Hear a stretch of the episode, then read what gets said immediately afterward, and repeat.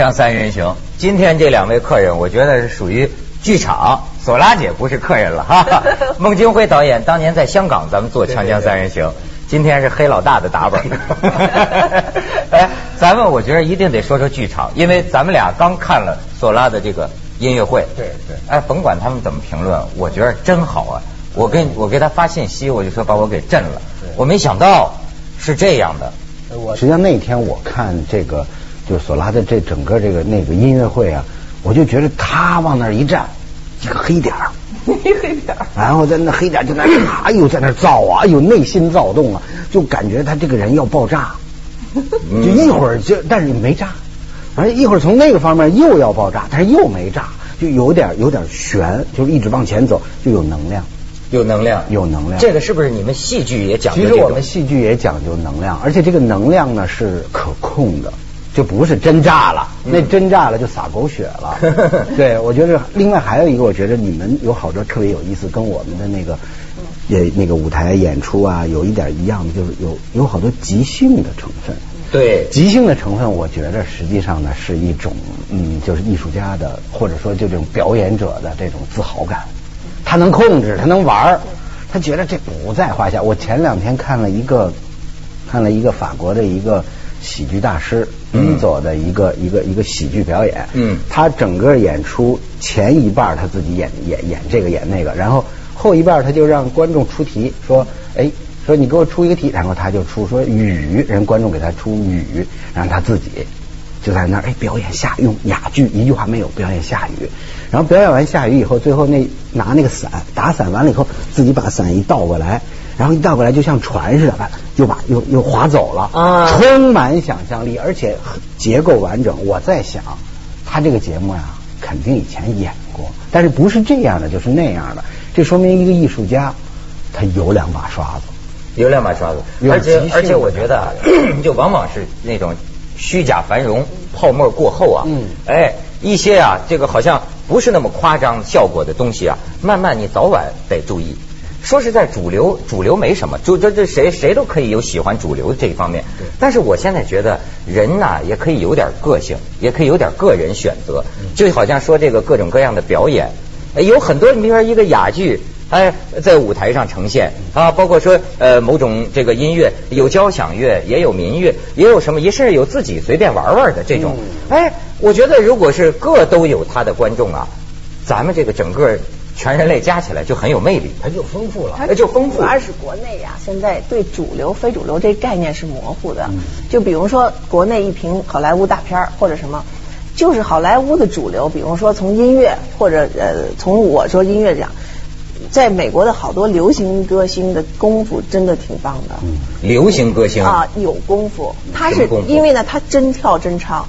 在美国流行歌星也不是真的是全靠装出来的，就是说你不能假唱，有点实力啊，你必须得有实力。你真的上去以后，上去就唱，上去就跳，你必须得有好多好多东西，不是说他不能唱不能跳，完全就是长得好看那么弄出来的。还有一个，他有美学的东西，就是说每一个，比如说每一个歌星，它代表那个时代的一种时尚，它是美学的时尚代表。所以呢，你看了东西呢，你确实有欣赏感。比如说，包括我不做那样的音乐，我看他们，我觉得挺好看的。就是马当娜有他的东西，比如他在他那个时代出现了他那样的反叛。虽然他太红了，大家就骂他什么的，说他是假的，但其实你看，虽然他嗓子不太好。他真玩命的在那跳，真玩命唱，然后就算他是有包装，但是他有意识形态的东西，比如说对宗教的疑问，或者对女权主义的，对这种他有发狠的东西。所以我就说，港台歌星学马当娜就学了一戴胸罩，把胸罩戴完了你就戴，那没用了，晚了。他戴胸罩，他穿着胸罩上台的时候，没人敢这么干，而且他穿的是那种性虐待的衣服，他就代表了一种东西，他说的是反话，说的是什么？比如说我是一个物质主义什么的，他说的很多东西都是反话，是当时对那个时代的一种反叛，其实是一种很厉害的东西。但是你说这事儿是不是也有一种文以载道的一种思路习惯？你好比你像港台歌星，一部分港台歌星了，你看他们的演唱会，我觉得他也是目的明确的，我娱乐大众嘛。还聊什么呢？但是我觉得娱乐就行了嘛。你们来就像去迪士尼，我给你提供一娱乐，你们不高兴吗？对呀、啊，我第一次去迪士尼，我到那儿以后，我就在日本迪士尼，我就觉得，哎呦，这繁荣，哎呦，这没真一点意思都没有。但第二次后来我去香港的迪士尼，我就开始慢慢的变得可以欣赏它了。所以我觉得娱乐，我觉得当然可以了，我也挺喜欢娱乐的。但是娱乐就很多，对对，我那个我就娱乐，而且我娱乐别人，我也得娱乐自己。就我觉得只要先把自己娱乐了，然后别人就能娱乐。你自己在那儿假嘛惺惺的，然后对就不行了。就是对娱乐精神，我觉得首先得娱乐自己。对，然后还有一个就是不要，就是说它是有真东西。比如说为什么我就老说，就是说哪怕好莱坞东西。是已经成立的东西，是一个特别主流、离我们特别遥远的东西。但是我能看出来里头它还是有真东西，它真玩命的东西。这个是我们一谈主流的话，为什么在国内一谈主流，那主流都不玩命，全纯粹包装，那叫主流。对， 对，你真的玩命的话，在这儿就不成立了。只要是一玩命东西，马上就是非主流。你还别说，这是一个区别。我看有些好莱坞大片啊，我能痛哭流涕啊。是啊，这说明他总有点真的，他触动了你。但是为什么看咱们的一些大片啊，我那就真是看花花世界，稀里哗啦哗啦，完了或者乐乐就没事了。我觉得可能还得再都得就是艺术工作者、艺术家。我觉得还得玩点狠的，来个痛快，哎，对，痛快的，哎，这还真是。其实戏剧这舞台，其实到头来是最真实的、最古老的人和人之间的关系。最古老的人和人之间的关系。最古老的人和人之间的关系，比如我要表演，我生气了，然后我也演。嗯，那么我高兴了，我演啊，就像我觉得，哎呦啊，我觉得就唱起来了。它是有真实的那种。古老的人的本质的冲动，哎，这事儿值得聊聊。因为我现在发现，其实好像现在去剧场的人呐，在增多。哎，咱们广告之后可以聊聊这个。锵锵三人行，广告之后见。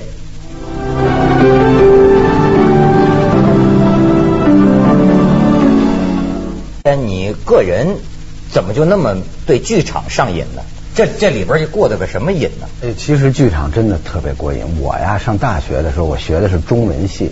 我中文系的时候呢，然后有一天呢，有一个老师就跟我说你当团支部书记吧。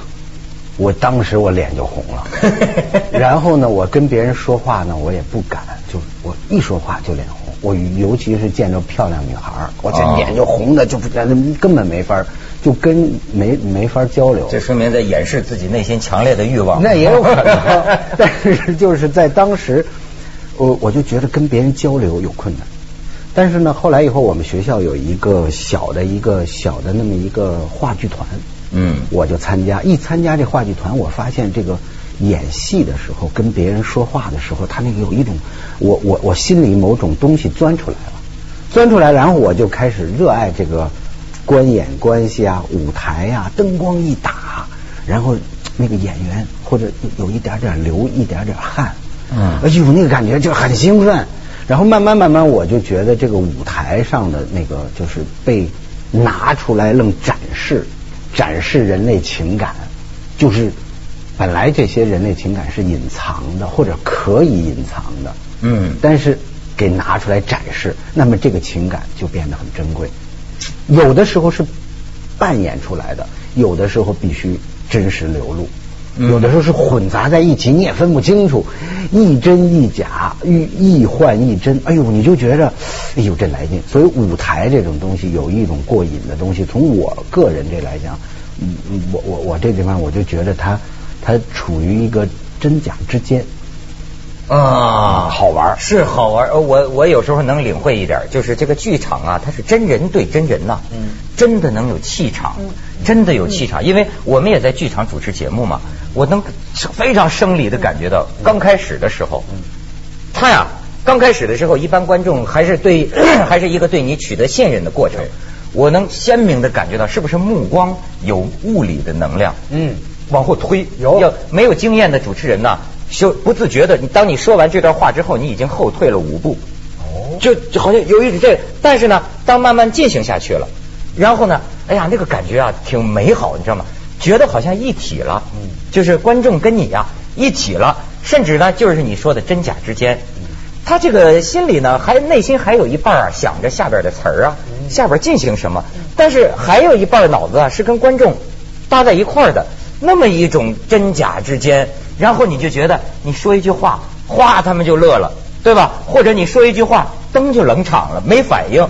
然后你那个心呢，反正当时心里好像是高度集中，完全想不到别的事情，完全是在这个气场里头，挺神秘的。我觉得这个，你是不是当时唱也有这感触？你让我想到什么呀？就是说，一个搞舞台的人，你要经历的，他跟搞电影搞那个不一样。就是电影呢，你成功不成功是在你片子被导演包装以后发行了以后，它跟你本身没关系，对你人性没有锻炼，反正对这演员也没有人性的一种东西，没有一种对人性的理解吧，和对自我的理解。舞台拍电影没有人性吗？拍电影不是这个锻炼，这个电影这个镜头在这儿，你就是跟这个镜头有关系，你就是演这镜头，你跟别人没关系。对。然后出来以后，这片子是导演的，导演得剪。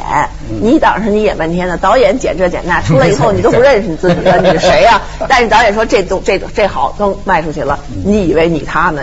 你跟他没什么，你就跟这镜头有关系本身。对。这片子都跟你没什么关系，剪完了以后那是导演的事儿，出去了。然后呢，舞台演员。他跟这戏是有关系的，真是他自己，他是他自己的，哪怕这是导演编的剧本人写的，但是他自己在里头，因为2小时每一个字儿是你的，音乐会每一个音你要蹦出来，哪怕这东西不是你写的，每一个音是你演的，你本身跟他有一种关系。尤其现代音乐，他音乐家必须跟这个音乐有关系，然后跟观众有关系。于是乎你就有2种锻炼，一种是观众特喜欢你说你特牛逼特高兴，还有一个当你是小众没观众的时候，你怎么还得忍受这个当众孤独？还有这种情况吗？底下没人啊？你有过这样的情况吗？我们现在当然是很多人，但是也有曾经有过。最早以前的时候，我们当时做那个在研究生毕业的时候做等待戈多，那我没有多少人，而且呢我当时做了一个戏，一个荒诞派的戏叫升降机，然后我就预知到，估计啊我这个戏观众啊看不太懂，然后我就说我跟那个当时是胡军还有那个韩青2个人主演，然后我说咱们不谢幕。反正观众鼓掌也很勉强，何必呢？就别谢这幕了，就走了。然后最后就完了以后呢，然后灯就亮了，观众哎，这还余韵犹存。然后结果那天就是完了以后演完了，观众有几个人，完了，但是看了看，哎，也不知道怎么回事。然后我就让那个音响师把音乐推起来，嘎，音乐一推起来，完观众哦，知道完了。那个时候也得忍受一种孤独，因为观众没完全理解。哎，你倒说这个观众，我还在有问题呢。一般啊，不去剧场的，他有时候会有一种想法，觉得去剧场看的那大多都是我看不太懂的东西。你会有这么一种想法，包括音乐会、话剧，好像看着费脑子。有些人他会有这种感觉。其实我觉得其实在剧场里边挺来劲的。为什么呢？我一般来去剧场吧，我都愿意提前30分钟到。为什么呢？你到剧场你要迟到30分钟还演吗？不是，你就是如果我看别人的戏啊，对，然后你进去以后，你会发现哦，所有穿着不一样的人，然后呢，你能看那个灯光板，大家在交谈，在进行一个交流，然后那个剧场的那个灯光是什么样的，然后那个顶棚是什么样的，完了我再看看那个灯什么样，这样不同的灯，你就觉得它是另一个不同的空间，然后你开始进入一个，就电影是闭上眼睛，然后等于银幕一打亮，你等于是开始，你等于在睡觉。我觉得像电影更催眠，但是戏剧是你等于是不用闭这个眼睛。但是就你不闭眼睛依然在做梦，这么一个场所，一幻一真，这些人都是真的，但是他演的是假的。还有我想可能戏剧还有一个这个就是说，当一个城市人承认这个戏剧跟他有关系，他就会都来了。为什么比如说我们在很长时间一段时间大家不爱去看戏，比如说你就觉得大部分戏跟你没什么关系。我记得我看老舍的东西我就会特别想去看，然后呢，我就觉得老舍的东西就跟我们有关系，有关系。这种语言我特想学啊，这种感觉太美了，就是哪怕他说的是上一个世纪的事儿，也是特别好。然后呢，像两只狗的意见也是这种感觉，你觉得他跟你有关系，这语言就这么出来了。哎呀，这而且呢，这真的就是有这个北京的这种语言，而且北京的感情，不管是喜还是悲，其实你感觉，我想，比如说纽约这城市，它就是靠这种大的、小的各种东西，他觉得。对，咱们现在老学人家百老汇，那百老汇是跟纽约的生活有关系的一种东西。他说的是纽约人的生活啊，或者说是欧洲的一种生活方式转移到百老汇，它跟北京没什么关系。所以当北京如果充斥百老汇，你看着吧，他就感觉就是有点假，你就会觉得啊，大家就是觉得，哟，百老汇是这样子的呀，这种感觉是吧？假洋鬼子，感觉是这种感觉是吧？但是如果北京充斥的是这样的戏，像王家辉这样的戏，你就感觉这个城市真的。这个就是说，如果这个城市如果是个殖民化的城市，可能就充斥的都是百老汇啊，或者翻译过来的东西啊，大家都觉得洋范儿，玩洋范儿，去看看洋范儿，小雨是这样下来的啊。其实我觉得你说这个，我觉得还真挺有意思的。为什么？因为以往啊，我们比如在10年前，我们做的戏啊，都是那种我们所谓的那种荒诞派的东西，或者超现实主义的，一个无政府主义者的意外死亡，对，或者是从国外弄过来，像无政府主义意外死亡呢，说的是意大利警察的事儿，但实际上又跟中国的好多事情有关。那么以前我们做戏剧，实际上更多的是拿别人的这个酒瓶。装自己的酒，现在我觉得有一个好处，现在直接自己的酒瓶自己的酒了啊。我觉得你说的这个就是自己这个城市跟自己有关的东西，当这个就是我们自己原创的东西，有的时候也不一定特别好，但是只要它跟你有关，对，那么是你自己这地方长出来的花儿，完了长出来的叶儿，然后这个东西。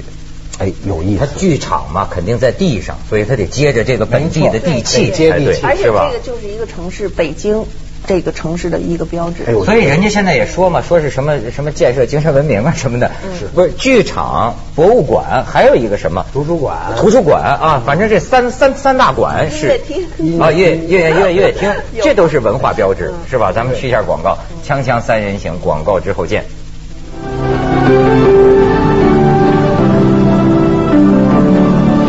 一个就是我们进了剧场啊，还有一个是怎么反应的问题。我发现你看听他的音乐会，经常会这样，哎，完了吗？完了，哗一鼓掌，哦，还没完呢，这不知道什么时候完，不知道什么时候鼓掌，不知道什么时候喝彩，甚至不知道怎么献花等等。他好像他这是说随便呢，还是说？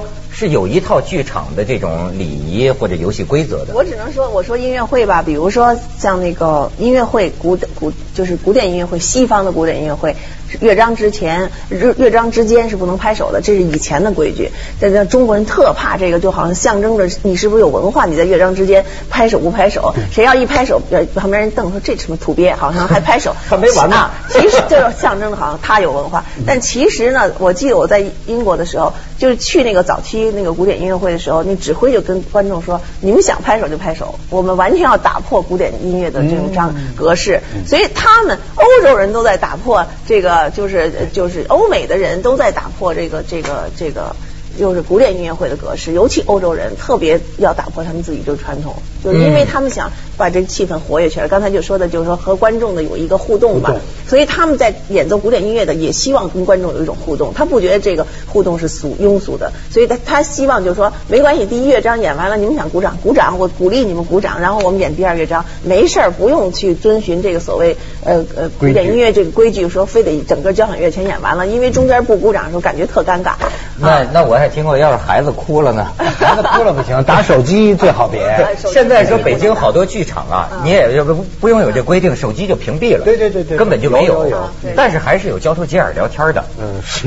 哎呦，我听过，你说我就碰见过一回，就是老在背后说话呀。哎呦，那个叫一个叫没有修养，没有修养到我提个意见，我说你不要说话。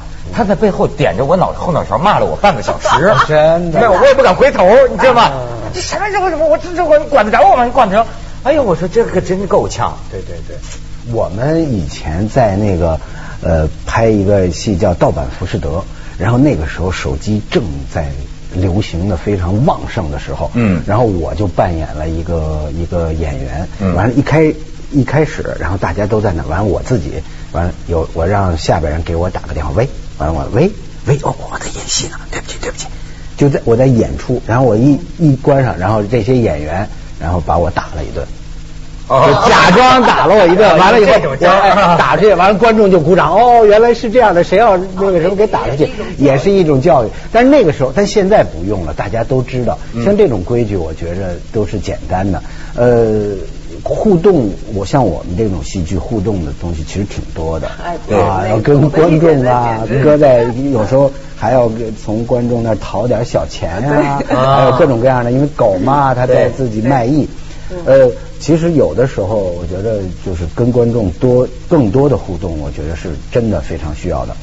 刚才我想起来，就是那个莎士比亚的戏剧，莎士比亚戏剧呢，其实在那个时候一样都有互动。对，他每个莎士比亚戏剧永远有两个小丑，他第一会介绍剧情，哎，后来怎么了，两个人挺熟的人在那说，晚上插科打诨，互相踢屁股。嗯，然后说完了以后呢，他们就会。